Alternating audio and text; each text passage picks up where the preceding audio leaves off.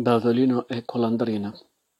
Dalle corte dei genovesi salivano i lamenti delle figlie di Nicheta, che non volevano farsi sporcare il volto, abituare come erano al vermiglio dei loro belletti. State buone, gli diceva Grillo. A sola bellezza a no fa a donna e spiegava che non era neppure sicuro che quel po' di tigna e di, vaiolo che le stampavano in faccia fosse sufficiente a far schifo a un pellegrino infogliato, gente che si stava sfogando su tutto ciò che trovava, giovani e vecchie, sane e malate, grecche, saracene o giudee perché in questi casi la religione c'entrava poco.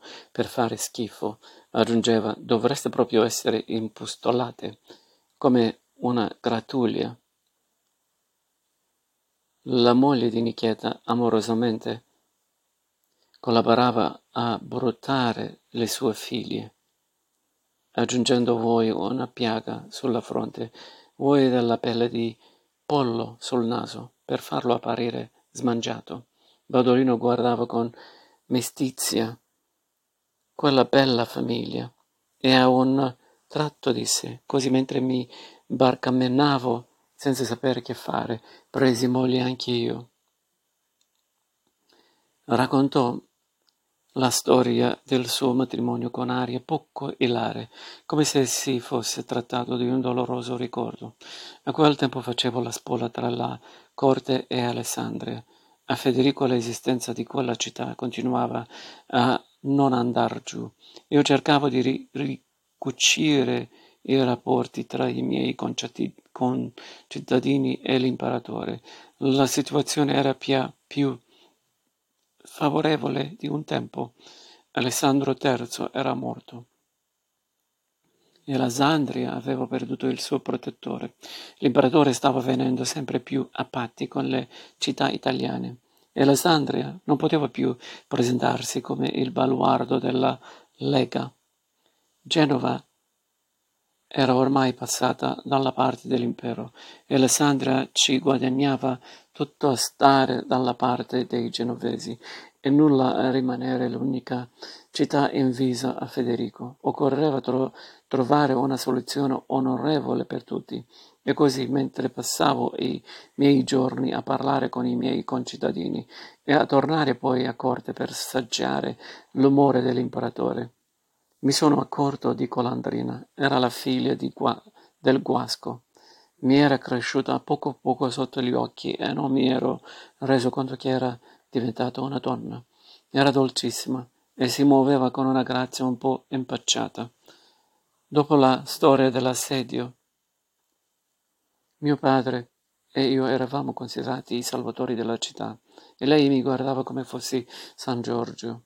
Io parlavo con Guasco e lei mi restava accucciata davanti, con gli occhi tutti lucidi a bersi le mie parole. Avrei potuto essere suo padre, perché lei aveva appena quindici anni e io trentotto. Non so dire se me ne ero innamorato, ma mi piaceva vedermela intorno, tanto che mi mettono a raccontare avventure incredibili agli altri, perché lei mi sentisse. Se ne era accorto anche il guasco. Ero che lui era un miles, e dunque qualcosa di più di un ministeriale come me, figlio di contadino per giunta. Ma, te l'ho detto, era il beniamino della città. Portavo una spada al fianco, viverò, vivevo a corte. Non sarebbe stata una cattiva alleanza, e fu proprio il guasco a dirmi perché non ti sposi la colandrina, che mi è diventata un'imbranata.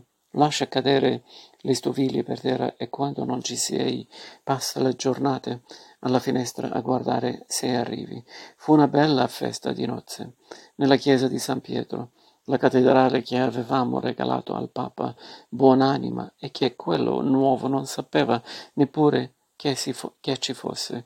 E fu uno strano matrimonio, perché dopo la prima notte già dovevo par- partire per raggiungere Federico ed è andato così per un anno buono con una moglie che vedevo a ogni morte di vescovo e mi toccava il cuore a vedere la sua gioia ogni volta che tornavo.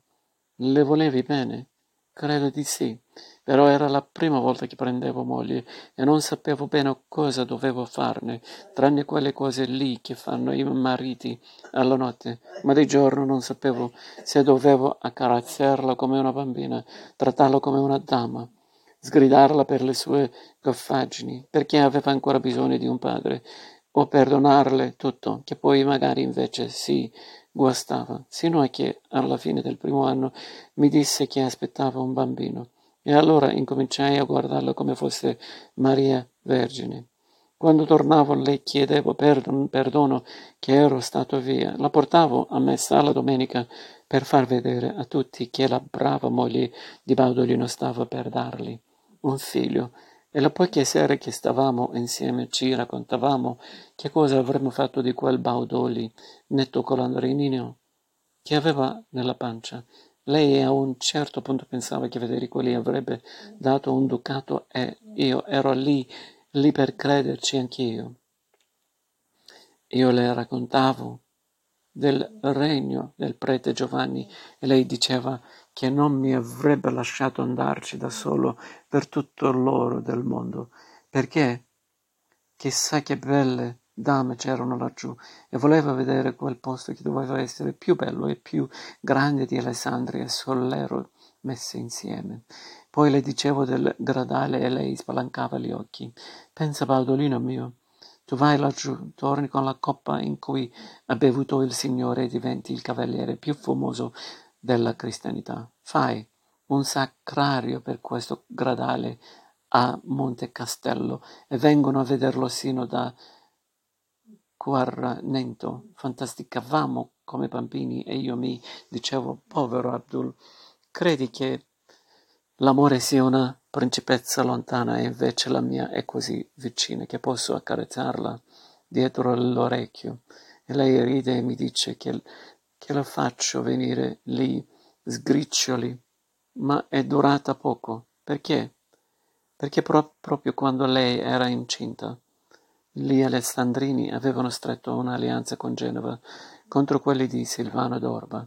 Erano quattro gatti, ma per intanto girovano intorno alla città per depredare i contadini. Colandrina quel giorno era uscita fuori le mura a raccogliere fuori fiori perché aveva saputo del mio arrivo. Si era fermata presso a un gregge di pecore a scherzare col pastore, che era un uomo di suo padre e una banda di quei malnati. Si è precipitata per uh, razziare le bestie. Forse non volevano far del male a lei, ma l'hanno strattonata, buttata per terra.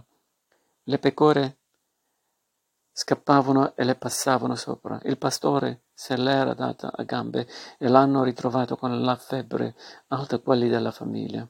A sera tarda, quando si sono accorti che non era tornata. Il guasco aveva mandato qualcuno per farmi cercare. Io er-, ero tornato di gran carriera, ma intanto erano passati due giorni. La trovai a letto che stava morendo e come mi vide cercava di scusarsi con me perché, diceva, il bambino era uscito fuori anzitempo ed era già morto e lei si crucciava perché non aveva neppure saputo darmi un figlio. Sembrava una madonnina di cera e bisognava accostarle l'orecchio alla bocca per sentire che cosa diceva. Non guardarmi, Baudolino, diceva, che ho la faccia spotrignata dal gran piangere. E così, oltre che una cattiva madre, ti ritrovi una moglie brutta e morta chiedendomi perdono, mentre, mentre io chiedevo perdono a lei, per non esserle stato vicino nel momento del pericolo.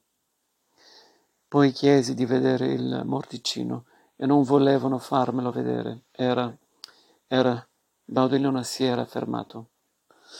Teneva il viso alzato verso l'alto, come se non volesse che Nicheta gli vedesse gli occhi.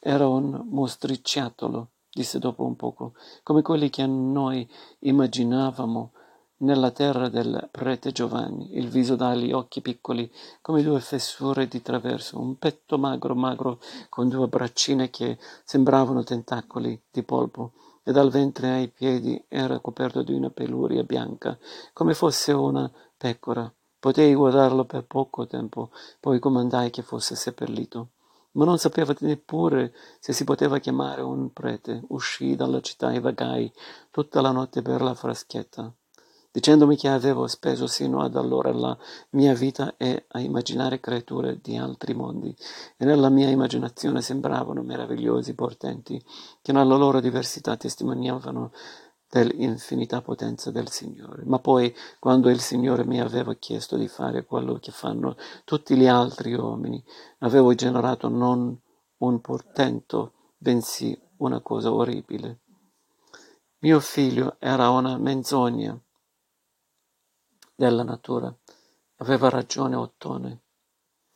Ma più di quanto pensasse, era bugiardo e aveva vissuto da bugiardo a tal punto che anche il mio seme aveva prodotto una bugia, una bugia morta. E allora ho capito.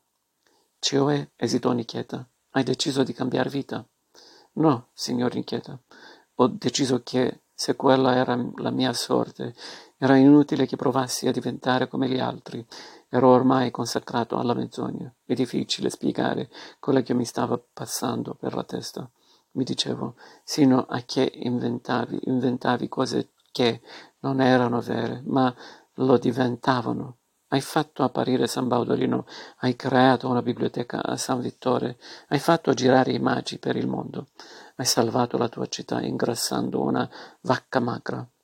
Che ci sono dei dottori a Bologna e anche per merito tuo hai fatto apparire a Roma delle meraviglie che i romani neanche se lo sognavano partendo da una gabola di quel Ugo di Gabala, hai creato un regno che più bello non ce n'è. Sino a che hai amato un fantasma e le facevi scrivere lettere che non aveva mai scritto, coloro che le leggevano di slinquivano tutti, persino quella che non le aveva mai scritte e dire che era un'imperatrice, e invece l'unica volta che hai voluto fare una cosa vera con una donna che è più sincera non si può, hai fallito, hai prodotto qualcosa che nessuno può credere e desiderare che sia. Dunque è meglio che ti ritiri nel mondo dei tuoi portenti, che in quello almeno puoi decidere quando siano appunto portentosi.